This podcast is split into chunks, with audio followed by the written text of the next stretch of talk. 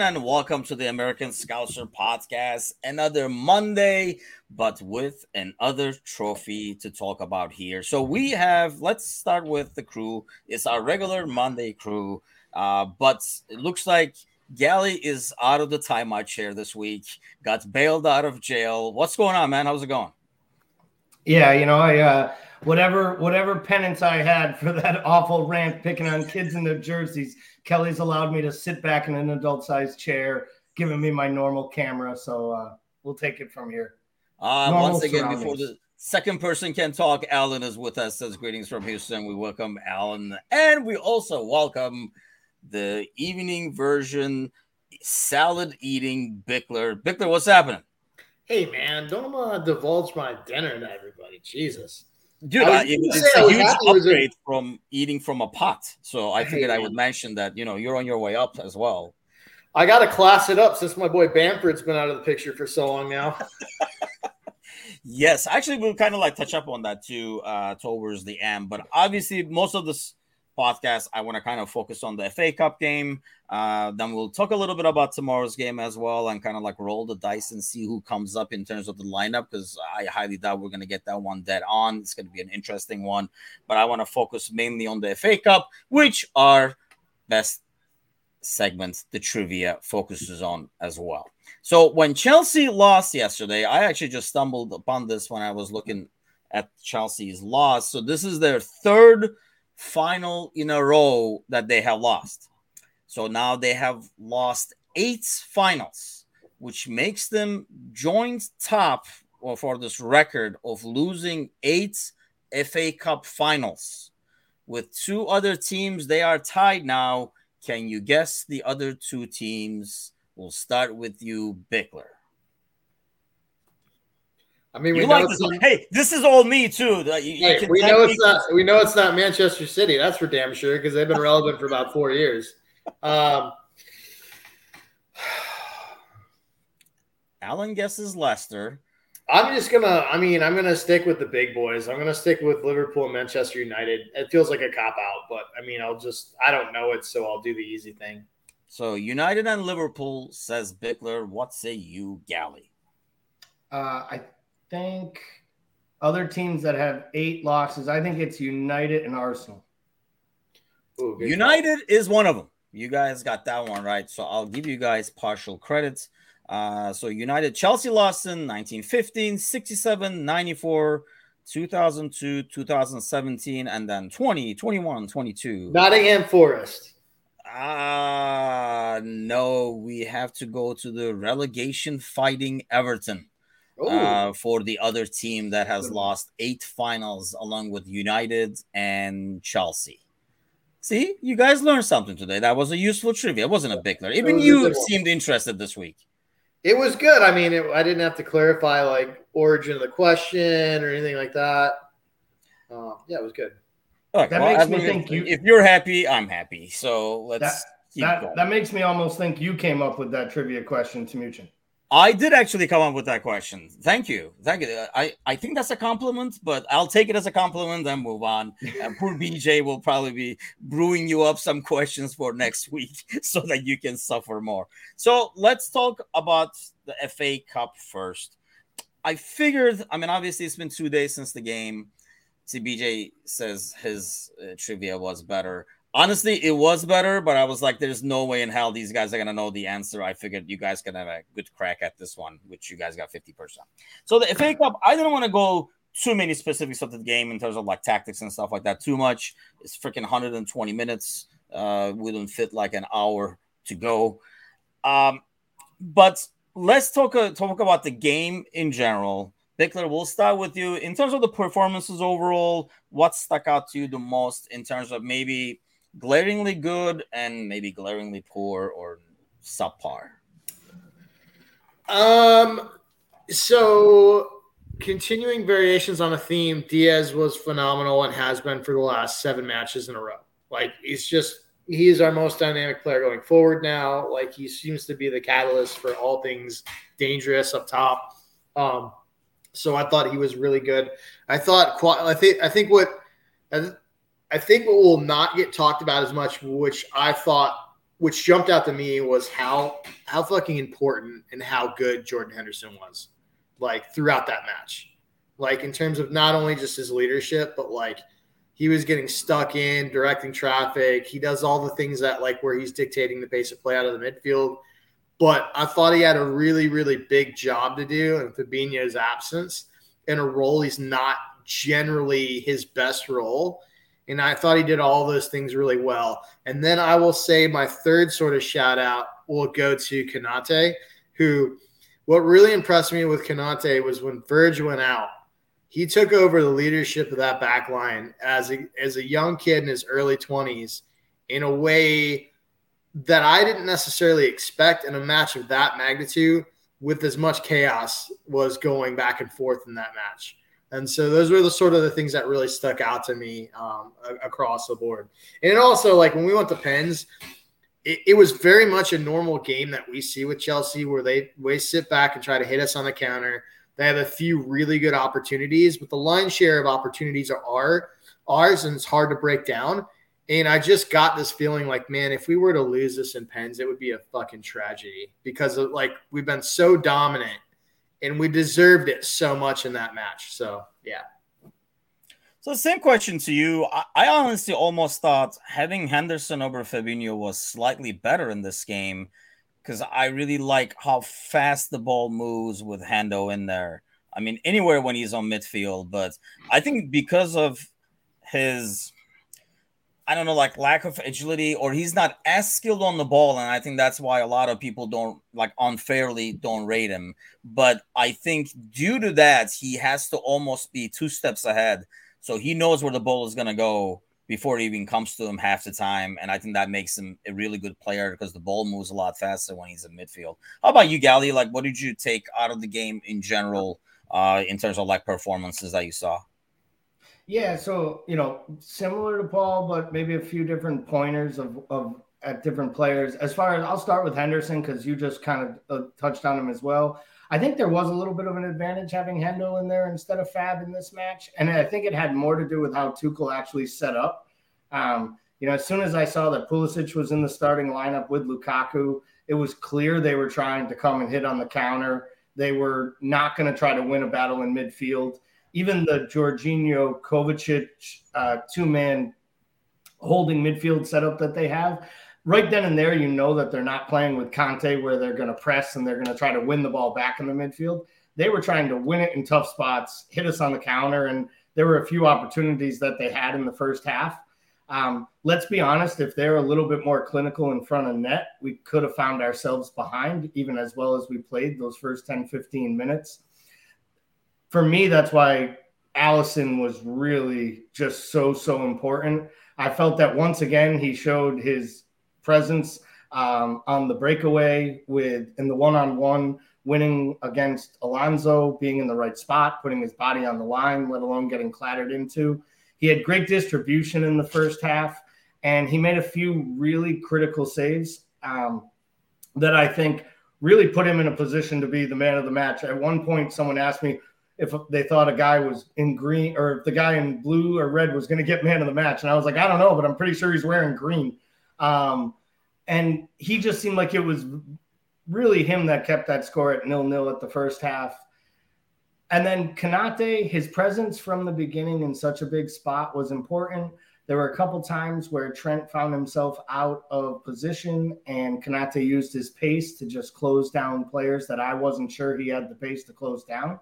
Uh, and then to Paul's point, you know, when Van Dijk has to go off, it wasn't Matip, the veteran with 10 to 15 more years of experience, moving to the position that isn't his most natural on the left hand side of the center back.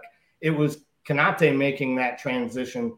And then it was Konate leading the line, vocally talking, and really working with Tsimikas at the end to make sure that they were always on the same page, especially those couple late free kicks. And I think that level of leadership in that big a spot and to recognize that Costas just came into that match, I, I just think that we're seeing we're seeing a maturation and I I genuinely believe he has firmly put himself in the picture of being a first team 11 player in Jurgen Klopp's eyes right now. Yeah, I want to kind of get to the substitutions too and see what you guys thought in terms of like who came in, if you kind of were expecting something else. I mean, I thought we started the game really good and really could have scored early. We had those chances. One thing that I, they were smart enough to do is instead of feeding the ball to Lukaku high and trying to use his height and girth and stuff as they would normally do, they kind of knew that was going to get lost between Konate and Van Dijk, and they were kind of like going. Those balls were always going in low for Lukaku. Thank God his first touch is not the best, and that's really his weakness. So that kind of like helps the cause a little bit. But yeah, they did have their chances.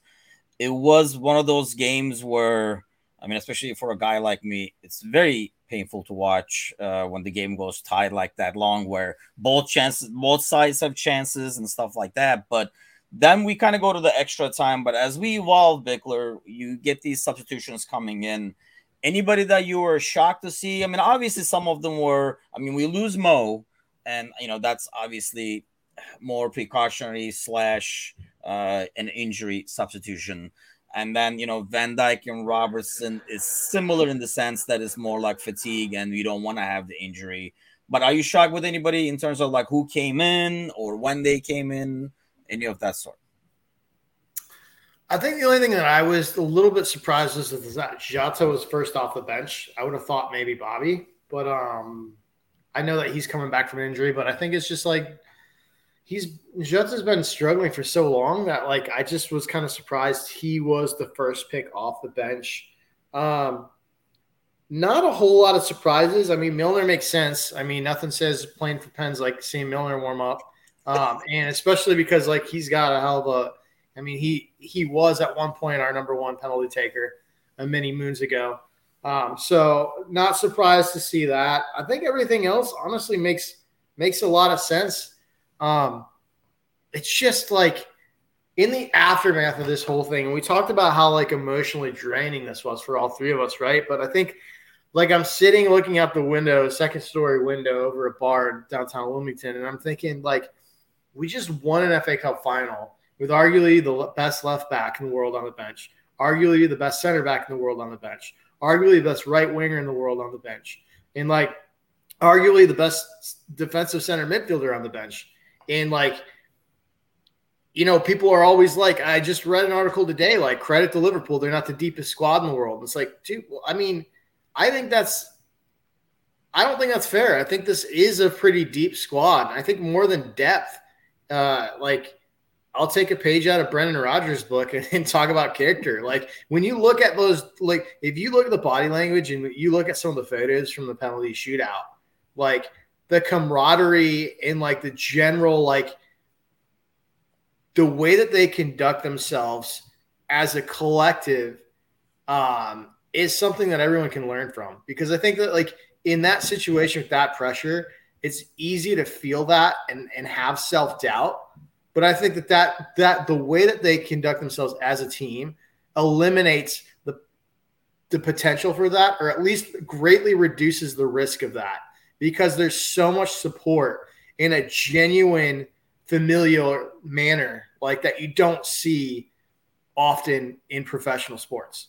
Um, and I um, think that kind of yeah. goes to obviously winning breeds that but to get to that point i go back to was that like who was that west bromwich albion west ham we tied at home 2-2 uh Klopp took the game, uh, took the team. That was a Norwich victory with Lallana with the game winner and the broken glasses well, and all that. Was like a tie. Like we came back and we just tied. And I remember at the time he was not.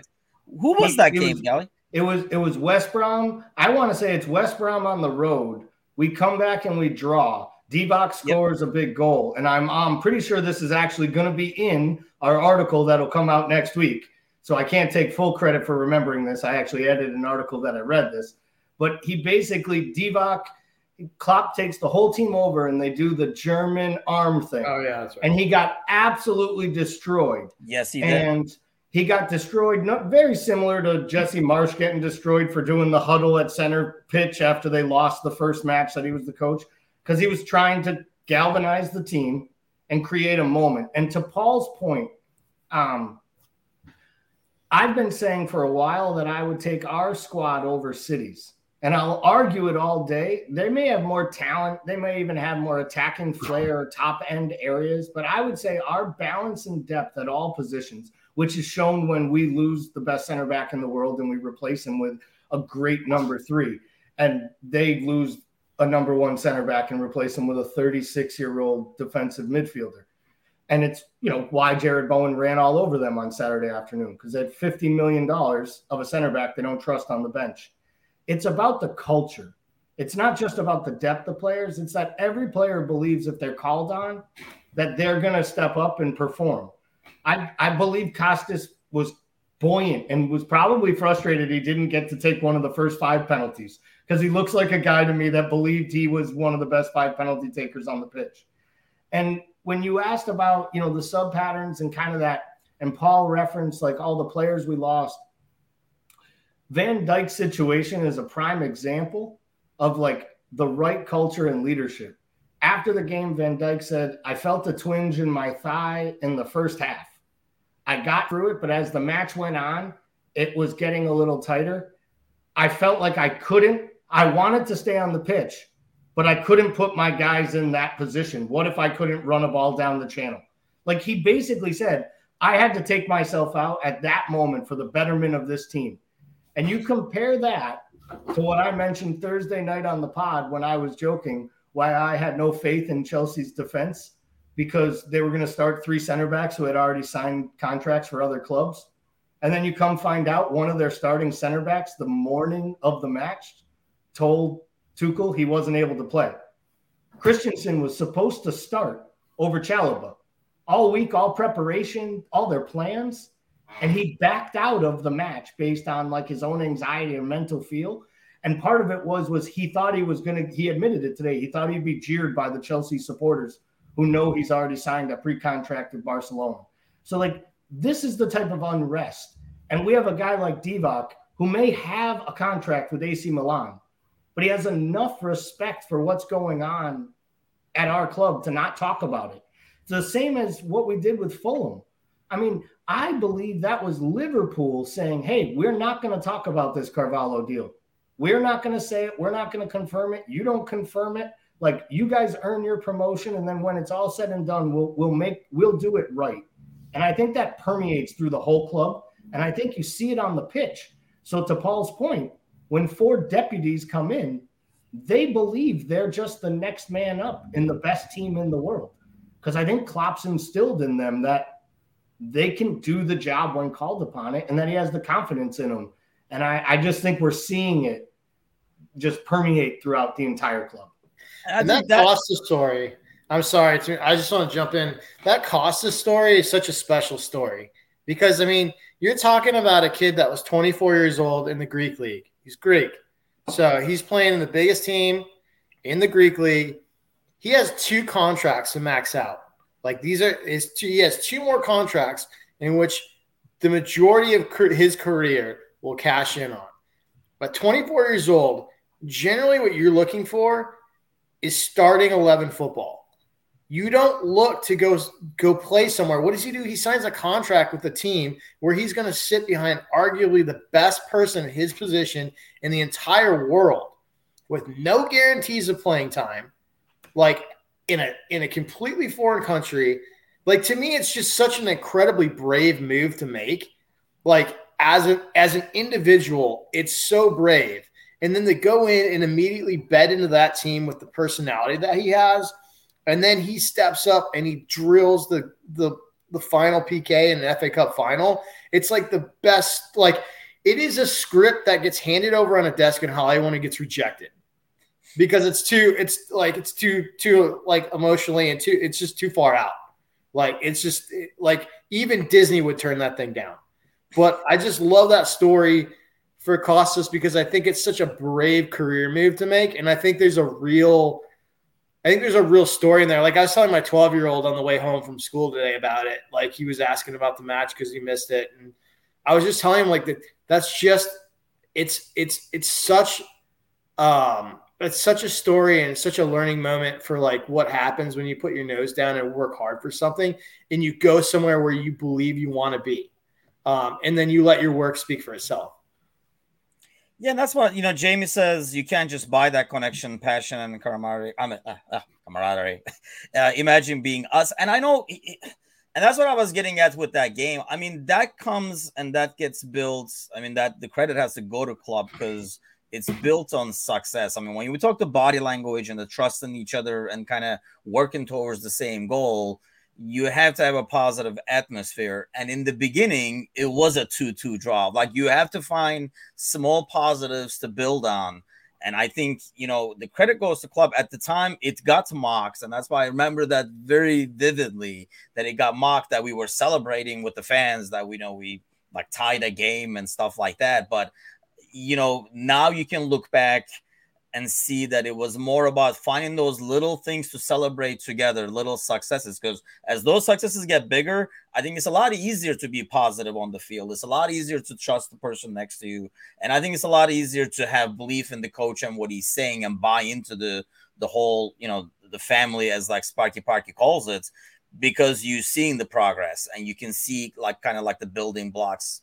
And yeah, the body language, especially as you like look on the field, but I think that kind of gets, like I say, established by winning and almost it's a snowball effect, really. As you win more, you kind of like build that confidence to win more and stuff like that. And that's why, you know, what this team is doing is historic. I think it still gets taken for granted. We kind of forget about it. But I mean, holy crap. I mean, playing every single game possible, dominating most of them, and we almost like, you know, fans still get upset when we do not dominate and when we have to go to penalty kicks, for example. Bickler, what do you make of penalty kicks? Honestly, watching the extra time today, I mean, I mean, uh, during the FA Cup final, made me realize, yeah, we do need these because you could see everybody about to pass out. The game was that intense. Normally, in the past, it's almost like you know, you know, like we they tried the golden goal at one point. I can't remember what World Cup it was, and it used to be in the European Championships as well, the golden goal and stuff.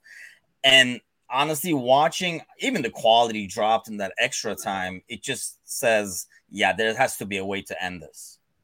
Yeah, I think it was pretty clear about 10 minutes in the extra time, both teams were folding up shop for PKs. Like, I mean, there was like, you're going to pick your spot, right? But like, other than that, I mean, everybody's gassed. And it, I think it's magnified by the end of a very long season for both teams. I mean, we talk about our run.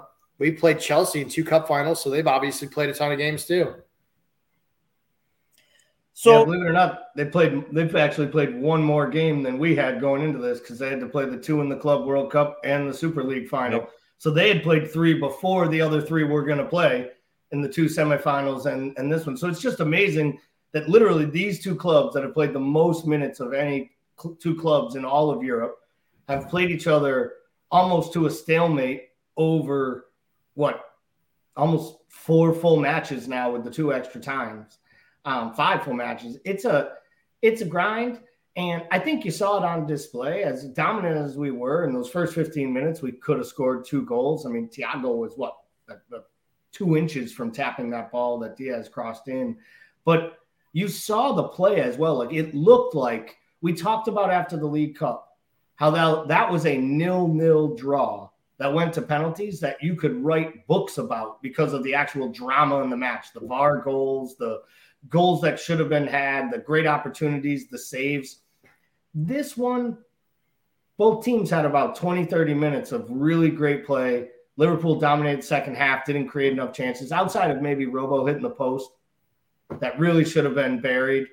You know, there's not really a clear cut opportunity late on it was just one of those matches where it felt like two teams that were in quicksand. And then you start seeing muscle injury after muscle injury. That lets you know can't get rid of penalties. we're going to ask these guys to play this much football. If anything, we should be questioning whether or not we should be getting rid of extra time. Yeah. To be totally honest. And that may be a topic for the summer when we have podcasts to fill. But I genuinely would go to penalties quicker, I think. I agree with that, and I also think it, I think it makes the last 15 minutes of the match more exciting. Yeah, this has to be a podcast topic sometime in the summer because I will be against it to be honest. Because yep. especially for teams who already start going for the penalties from the get go, it, it brings that target goal even closer because now they have to defend even 30 minutes less to be able to go to the penalty kicks. I, I think that's on brand. I know that the old timers are going to be against it. And let's face it, you're old as fuck. So I mean, maybe that that's what it is. Maybe that's and that was like tossed out. that was tossed out based on what I just saw.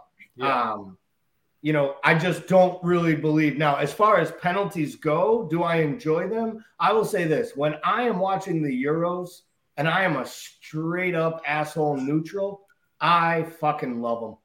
Because you know what I love? I love that half the people are anxiety and sick and disgusted inside, and the other half are exuberant. And then two seconds later, you think you're about to win, and the keeper saves one. And, and I love the drama. I won't lie. Like, I don't want players to be racially abused, but I like to see what star player, you know, goes Baggio and kicks away a World Cup and what star player steps up and like makes a name for themselves and just does something huge.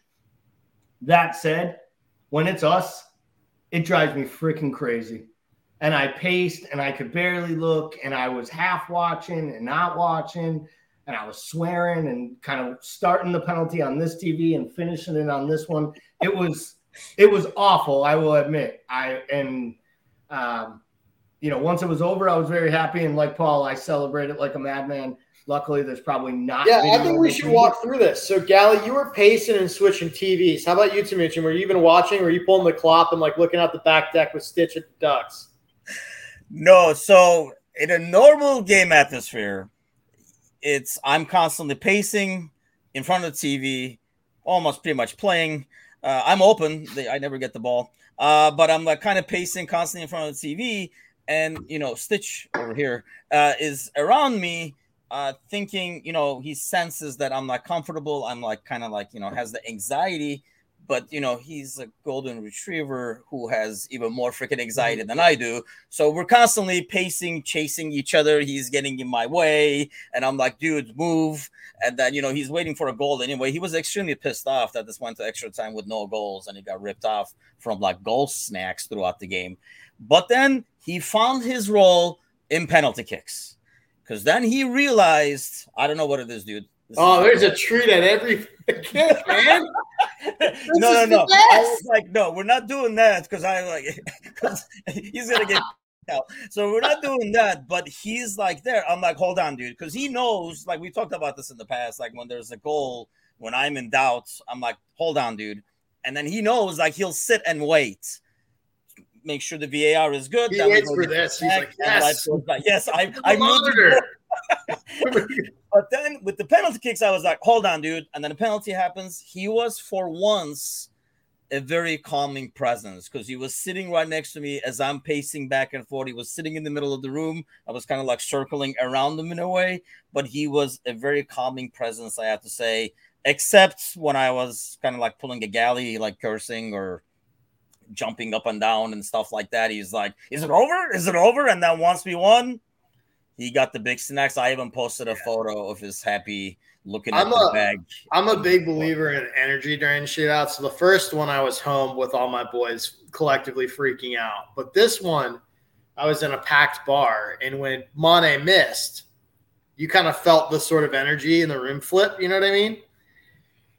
Like, and I'm sitting there, and I had to pee, and I was like, dude, something's got to change. Like something in this room has to change, and it's going to be me peeing. So like I, I like when Mason Mount stepped up. your pants. Yeah, so I just went right, there. there. I just went right there. Sweet. Did, you know, sweet. like I fit right in. It's a dive bar anyway. No one even like no one noticed. No, like so when Mason Mount stepped up, I stepped out. He stepped up. I stepped out to the room, the restroom. I'm in just the grossest bathroom of all time, which is which is pretty. I mean, if you know the bar, I'm assuming there's no hand washing going on here, but go ahead. loving the time of COVID, you know. Anyway, um, so I'm in there and I hear just the eruption. You know what I mean? So I know I'm like I, am like, yes, dude, we missed. I went out, dirty hands and all, just put my arms around Jamie and the rest of the lads and watched us bring it home. And I'm not to claim that I'm responsible for it, but I am a big, big believer in energy. So that was my experience. Glad I stepped out when I did. Mason Mount did his thing part of the story you left out is what happened to your hand during these celebrations or the or did you bust your hand or vein or whatever you were saying because you couldn't feel your hand after the game was over yes so the best that i can remember is that my hand went up at the exact same time that an elbow came down. Um, and I remember vividly my beer essentially rocketing into the roof of this dive bar. Um, and then I just remember just pandemonium. But then I also looked down and, and like realized like I can't feel my hand at all, like at all. And uh, I looked down at and Jamie just kind of looks over and is like, that's fucked. I mean, like I went and it was like it looked like somebody had glued like half of a softball onto my hand but it was like this weird white ring like on the center of where like my thumb connects with my hand but and so like i just kind of quietly walked to the other room like there's a room where there's like a like a pool table nobody was in there and i went in there because i like i just don't want people to see me cry if i cry like I was just gonna say you gotta go cry in that room. i'm in there with like a cold beer just have like a cold beer on my hand in the corner by myself and like i walk out later and uh I could make a fist, so I knew it wasn't broken. I think I just broke a blood vessel. But I woke up the next morning, and strangely enough, the knuckles on my hand were purple. Like it was the weirdest things because I know my knuckles, my knuckles didn't hit anything. So anyway, that's my war story. I, you might want to ask Jamie that. But Meanwhile, Jamie has a bruised eye. yeah, Jamie's like, I don't know what you're talking about. You hit every whiskey barrel in that place. Like I don't know. Yeah, so that's my war story. You could have been crying in the bar and be like, "FA Cup means this much to Just me." a single tear. so let me ask you that then, Gally. Uh, this FA Cup win, the second cup we win, another trophy. What does that mean to you, and what do you think it means to the team overall? This is immense. This is massive. This is, you know, what what does it make Jordan Henderson the first Liverpool captain to live every lift every single trophy on offer while captain. Like Jordan Henderson has done something that no other Liverpool captain has ever done, which is lift every single trophy on offer to him during his career. That's pretty remarkable. The fact that Klopp has now filled the cabinet with one of every of the major trophies, including, you know, a European Cup, two two additional finals appearances, a Europa League final. I mean, to me, this one put two big things to to to bed. Gosh forbid things don't go right on Sunday or tomorrow. Gosh forbid we come up on the other end of a penalty shootout in Paris. We're leaving this season with two trophies with a chance with a week to go in the season to get all four. And I don't care what two you get. If you play that many matches and you're that consistently good, you're not just a good team, you're a great team with another 90 plus win season in the bank that would have won this Premier League anytime over the last 25 years before City was anything of. So, for that level of dominance in play, to me, it's the full circle validation to why Klopp came here originally, and more importantly, why he signed the first extension, the second extension, and why he signed the third one because he doesn't see this ending. And to Paul's point, you know, somehow we all spent all season worrying about whether or not we would re-sign Mo and what was going to happen with his contract. And I still think that there hopefully will be resolution maybe in the next month. But Klopp saw a talent, maybe didn't know he was this good, but went and bought a player that over three months' time has become the most influential player at the club. And it's not like it was for a match, it's been a month straight at the most yeah. important critical time. So to me, this is phase one, you know, and Carvalho may be, you know, if we steal a page from the greatest television story ever told in The Wire, and there's no true characters, right? It's just players in a game. And the, Omar's coming the the primary main character. Every time I tell anyone about the show, like I'm like, you know who the lead character is, and they're like, they rip out five different names. I'm like the motherfucking city of Baltimore because nothing changes. If the game stays the same, the players switch, and we're watching it now. And and in that revolution, right? The Michael was the new Omar, the way Carvalho is the new Bobby and Diaz is the new Mane. And you're going to see this just keep happening over and over. And I believe it. And Konate may eventually be the new Van Dijk. And I genuinely think that's why there's so much energy. So for me, it's the fact that young players played such a key role in both of the cup domestic competitions. You know, Like Taki might not get to play again for this club ever, but he'll always be able to say, I have two winners' medals and I scored nine goals and had five assists in the matches that led to those finals. And to me, that says everything about Jones and Taki and the again the, this club and how great it is. So. I think. I mean, I don't know. Like, what do you think about this, Victor? Do you think the the team feels the same way? But to me, it felt like it really, in a season like this, where you're going for the quad, and obviously, you know, these guys look a game at a time and stuff like that. But I mean, they know how great of a season this is, and they should.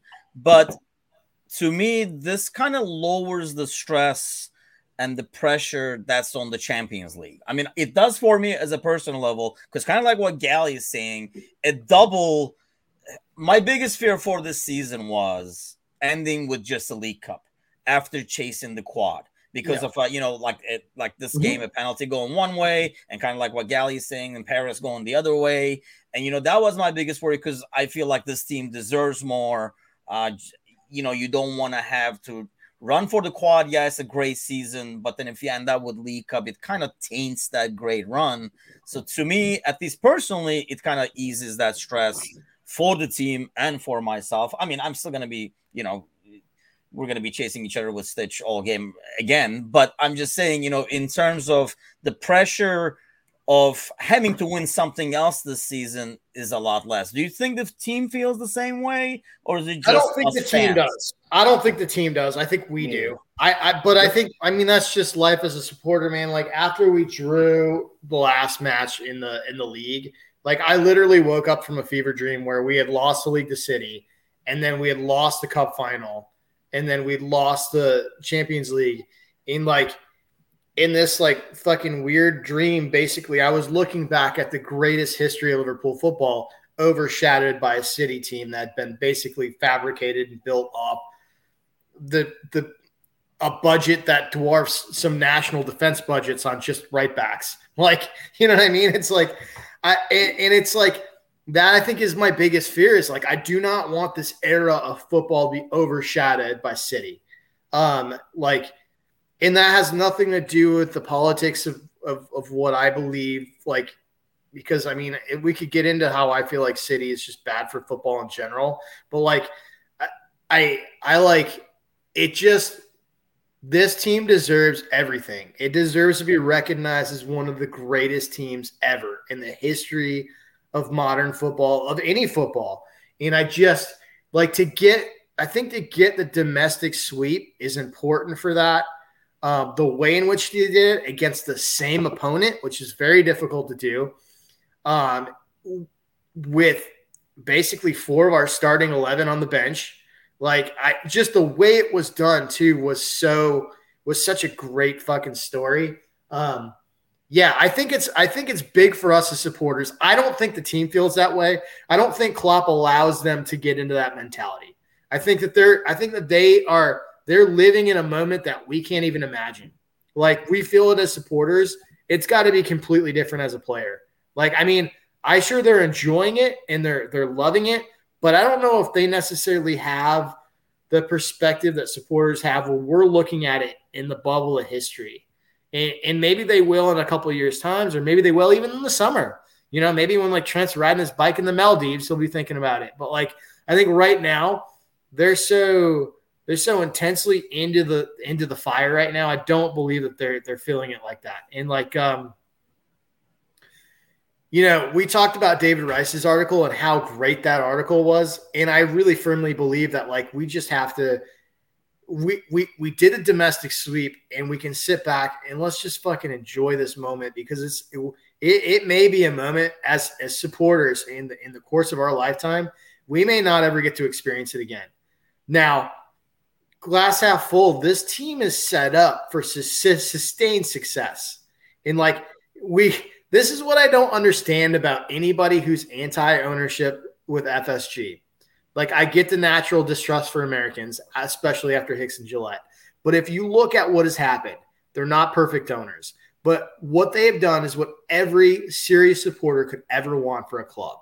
It's built to be financially sustainable. It's built for long term on the pitch success and it's a team filled with character, filled with characters that are like fundamentally good humans and top level footballers. Like, and I think that's the difference between us and City. If you look at quality, City's got some amazing quality on that pitch. They've got human beings that would never be allowed near our club. And that's what I'm most proud about. And we should really, really enjoy that right now.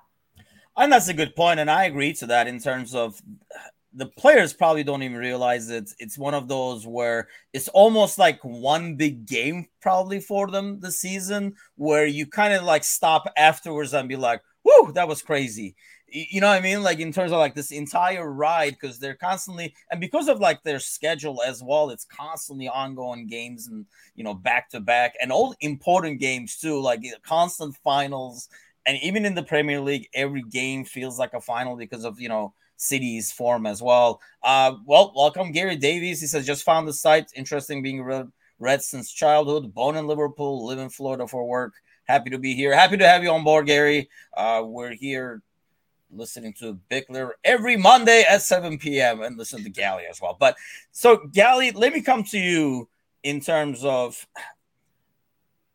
after the game and I kind of want to. I mean, obviously, well, I don't know if Bickler got a chance to. He probably looked at it afterwards, after attending to his hand and sobering up and stuff. But you know, like you know, as you're watching the celebrations and stuff, give me one thing, one thing that you kind of like were watching and took away from that celebration, like one player or one incident. Give me just one. Um, I'll take the moment that Mo and Thiago are leaning up against the uh, backdrop, and Thiago grabs the like hand. It's like a Mo Salah face, and he holds it over his, and he's next to Mo, and Mo is just smiling. And I'm sorry, I'm going to give you a one B. It's Mo and Mane taking the picture with the trophy together. And if you read the caption and you actually believe what Paul Joyce in the Echo says, Sadio Mane went and found Mo Salah and told him he wanted to take a picture with the FA Cup trophy because he has a picture at his office of the two of them with every title they've won together. So for all you people out there who want to make it that they hate each but other, doesn't pass. You know that they don't pass to each other. You know, just just stick it in your ass, shut your mouth, and you know, give me something else to rant about next year when you know that post comes back up again. But uh, those two moments, just how this team wraps around maybe those injured players and how excited they were to celebrate with the guys who didn't have an opportunity to do the job on the pitch. And uh, yeah, it, it, was really special. I think for Thiago, especially after what happened to him in the League Cup. You know, it's just the players and that ha- happiness. How about you, Bickler? Apart from the purple knuckles, uh, after you recovered, like from the celebrations that you saw, if you picked one thing that stuck out to you. I mean, I thought the Thiago Mo moment was beautiful. Um, and so it's cheating. I'm trying to think of another one. There's so many great moments. Uh, Costas was the cup on the uh, on the sort of terrace, which is a good one. Uh, because he did a thing where he like faked like he was gonna like hand it one way and then handed it the other way, which was pretty hilarious. Um, there was just so many good moments. I really, I think the Mo one's really important because like Look, dude, we we know he's been out of form for the better part of almost two and a half months now. Uh, we've been frustrated with the contract situation. Um, but I think it's like bigger. It the moment was bigger than football, and I felt like the collectively that team took a Mo Salah who seems kind of beat up emotionally right now, and sort of picked him up and was like, you know, you're a huge, you're a huge reason that we're what we are as a football team. You know, even when Mo's not at his best, what he does is he creates space for others because he demands that double, that triple team down that that side. Um, I think there's so many things that he does besides put the ball in the net. I just thought it was really nice to collectively see that team sort of pick him up. In which, like, you know, he would never say this, but I thought I thought that Mo was was pretty. I mean, he's a pretty quiet, humble guy anyway, but I felt like he was he seemed a little dejected. I think a lot of that was the fact that he had to come out early um, in that match. But it was it was good to see that team basically be like, you don't get to you don't get to do this. You're a big part of this, um, and I love that for him. Yeah, I think like you know watching it throughout. Thiago throughout the entire thing stuck out to me the most. One this is the guy that's won everything under the sun. And to see how much this actually meant to him was amazing to see, first of all. And I think, you know, I, like Gally was saying, it has a lot to do with what happened in the League Cup, missing out and, you know, not being able to play that. So that was really amazing to see. I mean, the dude is world class. Just a joy to watch, first of all. I mean, when we were talking about performances, it's almost like he has become, I feel like he's becoming Van Dijk, where we take that performance for granted a little bit. They're like, well, he's just doing a thing, you know. Uh, We're just underrating him. Yeah, His I think average is everyone else's eight and a half. So, yep. But aside from that, you know, throughout, even on their way up, as they were waiting to go up to the trophy, he was constantly pulling Mo into the celebrations. Mm-hmm. And I thought that was that's just class. I, either because he was just on that side when we won the, the League Cup, not being able to play and actually play maybe like a physical part in the success. But throughout that, he was doing that. And I thought uh, that's Boz is talking about too, that, you know, Klopp tells him that if he knew he was this good, you know, he would have signed them four years ago. While I mean, you can ask a couple of guys in say America like Nick, he still wouldn't sign him, but that's a different story. Uh, but you know, and then I guess Thiago says, "Well, you taught me how to run." And I think that by itself shows that we can bring in experienced players and they can still add to their game and carry this team even more forward. I was just totally in awe of watching a guy. I think more than anything else, how much this actually meant to him and how much more it has in him because I feel like he will still be a big part of this team, like moving forward. Um, but yeah, I mean, just ecstatic. I mean, he just made Saturday a great day, and I think really helps make the season a solid season for like the reasons we talked about. And it's not over. Then we have a Sunday where it could have been even better. But I told you guys, you know, on Discord, everybody was already up and down. So I was like, man, let's calm down. But still, we get a good result where the quad is still on. Uh, so Gally, let me come to you first with this. The quad is still on, but obviously these guys just played a brutal game, extra time, a lot of injury concerns, and we have a Champions League final looming where it is totally under our control and we don't have to rely on other results. So, bearing all these in mind, what do you expect tomorrow? I expect heavy rotation tomorrow, and I expect the um, I, I expect the sports science people to ultimately pick tomorrow's lineup is exactly what I expect. I expect the people that like put the heat maps on their thighs and tell you the percentage of a chance that there's a tear or a you know uh, that shows fatigue in a muscle. I honestly believe it'll be the sports science guys and girls that actually almost picked the lineup. And Klopp has joked about that before. You know, it's not always up to me. The the physios tell me who can play sometimes, and then I pick the ones who can. And I don't think anyone who played 90 plus minutes is going to start tomorrow because it's literally two days away.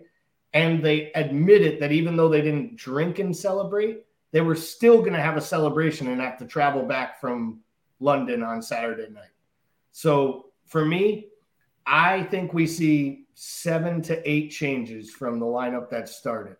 Now, some of that's forced due to injury, but I think there'll be that many changes. We can talk about who they are. I think we're almost all on the same page of who they would be outside of maybe one, two players. Uh, but I think it's going to be heavy rotation tomorrow at Southampton. So I'm going to give you three names, Bickler. Your question is not as easy as I'm going to throw at Gally. I'm going to give you three names. You tell me if we see any of them tomorrow. Taki, guy who always needs a big chance. Ox, and Elliott? Well, let me start with that. Klopp gets a smoking room in every hotel they're at, so there's absolutely no way there wasn't any drinking involved. Um, I will go two yes on two of the three. I think we will see Minamino. I'm not convinced he starts. I think Jones probably starts, and I don't think we see Ox. I don't think Ox makes the lineup even the match day squad, which is which is just really? crazy for a number of reasons. It's it's I don't know, it's wild. He's on crazy wages. Um, I really wanted him to turn the corner, but man, I I don't know. I don't I don't see it. Hope to be wrong. I hope he, I hope he comes out and lights it on fire. Like when you look back, you know, the season we won the title, the one before that, how crucial he is in a lot of the games, how involved he is in a lot of the goals mm-hmm. we scored, whether assisting or scoring them. That you know you don't even like remember when you go watch those highlights. Sometimes I fall in these YouTube holes that I keep telling you guys about and watch video after video after video, and you see like holy cow, he was involved in so much that maybe we don't you know look back and be like, oh, Ox, we always talked about the front three at the time uh, with you know Mo, Bobby, and Mane. Uh, it's a shame that injury just kind of like derailed him for good. I feel like Taki, because a he played a big part in these two cups that we won uh, with the goals he scored, like you were saying, Gally. And I feel like he's familiar with Southampton, having been loaned there, played in the stadium, so it's a familiar environment for him. I feel like we will see him. What do you say about those three names? I won't let you get away with that. Taking a crack I, at it. I think Taki will play. I don't know if he'll start. He might get a start. I would. I could see Origi getting a start and Taki being a sub. Um, I do think that I think Bobby will start in this matchup. I know it would be a very very awkward front three of Bobby, Origi, and Jota. Um, but we've seen Klopp will put someone anywhere, and I wouldn't be that surprised if those were the three that play. Uh, to Paul's point, I think if Mo gets hurt at 60 minutes, I think Bobby would have come in. But I think the idea of bringing him in on 30 with a chance of him having to play 90 with extra time as a possibility just wasn't going to happen. And I think that's why we saw Jota so early in that match. I think Jota will start for sure. That's my one guarantee. And I think the midfield will probably be Keita because he came out and only played 70 minutes. Probably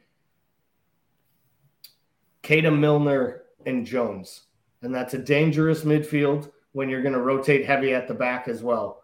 But I, I, I just think that you can't risk Thiago. I don't think you can risk Hendo after all the minutes they've put in their legs lately with the big Champions League final coming. Yeah, Alan says Taki, Elliott, and Milner. I feel like that just raises the risk that Gally put and triples it almost when you have Taki and Elliott in there. I think you almost have to have Milner in there, right? I mean, the only other guy that can probably play defensive mid Bickler. Uh, yeah, I mean, my mid would be the mid that makes sense to me would be uh, Milner, Keita, uh, and Jones. That's the midfield that makes the most sense to me. Front three, like we're looking at a crapshoot. Like so, I think there is going to be heavy rotation. However, though, I do think that like we're setting up to win this match. I think. Okay, and I think that like you can argue that we have the the secondary and third string quality when versus Southampton doesn't have to play anything to play for. But I think I really think that the front three will be a relatively strong front three, and I think it's going to be Jota, Bobby, and Diaz. And I know Diaz is a bit of a shock coming off how many minutes he played, but I think the plan is to start Diaz and pull him at halftime for, for maybe somebody like Minamino.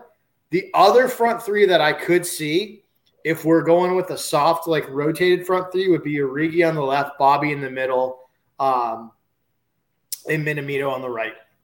Um, I am not comfortable with that front three just because I would rather us see like I would rather us go in really strong and then make those changes at halftime than chase a match um, personally. But um, I guess we'll see. We'll see what happens. I think the fact that the goal difference is gone, and for all the people that were doom and gloom, I yeah. I had one goal on Saturday or Sunday afternoon, which was West Ham needed a result because two teams had to take points off City. We weren't yeah. going to overtake seven goals at Southampton, and maybe if nobody gets hurt and everybody's healthy after the FA Cup, and City lost three nothing, maybe Klopp would have said, "You know what? I'm going guns blazing. We're going to put up seven at Southampton. They're good to give up five and start Mo and Mane and and just throw hell to the wind, right?" But I don't think you can do that with the Champions League final coming, and you still have to win both of these matches. So you can't go for everything tomorrow, and we're not going to make up this goal difference. So we just got to find a way, even if it's one nothing ugly like it was at Newcastle. We just got to get three points tomorrow. We got to get to Wolves on Sunday, and we got to hope that there's some type of magic. You know, for anyone who doesn't think it can happen, Manchester City was a bigger favorite the day 10 man QPR almost beat them and they needed two goals in stoppage time to win the league on their Aguero moment. They were a bigger favorite that day to not drop points. And honestly, their team was healthier. They had a leader like Vincent Kompany. And who the hell knows? Ederson could come flying out of his box and get a red card eight minutes into the game. Villa could get a penalty. The league, the, the year that we ran the entire league was the year that they went down center backs early, and they're missing three of their starting back four. Anything's yeah. possible for the just, season. For the season, and I yeah, I just feel like that's why to me, we go there tomorrow. I think it could be the opposite of Paul, and I could be totally wrong. It could. Klopp rarely starts the lineup and then with the 45 minute subs because he always has that like he's either going one way or the other. Yeah. These guys from the start, and I have these guys if I need to change the game. And I almost feel like Mane and Diaz are literally two aces. He's like holding pocket aces in his sleeve if they're sitting on the bench. Because to me, if you have to put on, if you put Louis Diaz on in the second half and he's running at, you know, Jan Bednarek and you know, whatever Jamoke they start at right back or Walker Kyle, Peters. you know, Kyle Walker Peters. I mean, I just see them or that Salisu, that Salisu guy could get a red card in five minutes, pick up seven yellows by tackling Diaz, just trying to get by him. So I don't know. I, I kind of feel like it's not house money because we got to get six points to give ourselves a chance to win this title but I do feel like it has a little bit of that rotation and going for a 1 0 victory and not trying to go win 3 nothing and make it pretty. Because I think the back line is going to be some pretty heavy rotation too. I wouldn't even be surprised if Gomez starts at center back because I don't know if you roll Konate out there after 120 minutes. So, real, I mean, I agree with I think Gallimore in terms of that lineup where you put Diaz and Mane in case of like behind glass and you break it in case of an emergency kind of a deal. And I would love to see Divock out there get his moments. And I really think he will do well. But it's kind of like an odd trio that, you know, you like you put up there, Bickler too, with him, Bobby, and Jota or like Taki. I just don't know. There's so many you can't, like, the, new the problem pieces. is the right wing. That's the problem. Yeah. You can't you can't you can move those guys anywhere, but you can't put Jota right. You can't put him on the right. So you have to play Divock there. Weird. That's where that and that's Minamino's spot. So it's that's the weird right. one. But yeah, it's gonna be so. Let's take a quick score prediction. Start with you, Bickler. Give me a score. Oh, 7 1. Good guys. Ah, good call. Good call. Just after we talked about it, just like we discussed. good prediction. What do you have, Gally? Uh, I'm going to go squeaky. I'm going to go 2 0, and it's not even that comfortable. Uh, I go to my heart says 2 1. You guys don't want to know what my head says. Let's go with my heart. Yeah. It's to be another pace around with Stitch kind of day, is what I'm guessing. So, uh, I'm sure he's ready for it. Hey, at least he'll be happy. Two goals is better than what he got for freaking 120 minutes. He was extremely frustrated, as I was. So, what are you to do? So, on Thursday, I'll be back with the gang, and hopefully, we'll still be chasing the quad. I think tomorrow's game like decides a lot in terms of what's going to happen coming up Sunday as well. Well, gentlemen, thank you for joining me, and thanks to all those commenting, liking. Give us a share, especially on Twitter and YouTube. Make sure you give us a follow, subscribe, whichever applies. And then we will see you guys back on Thursday. Take care, everybody.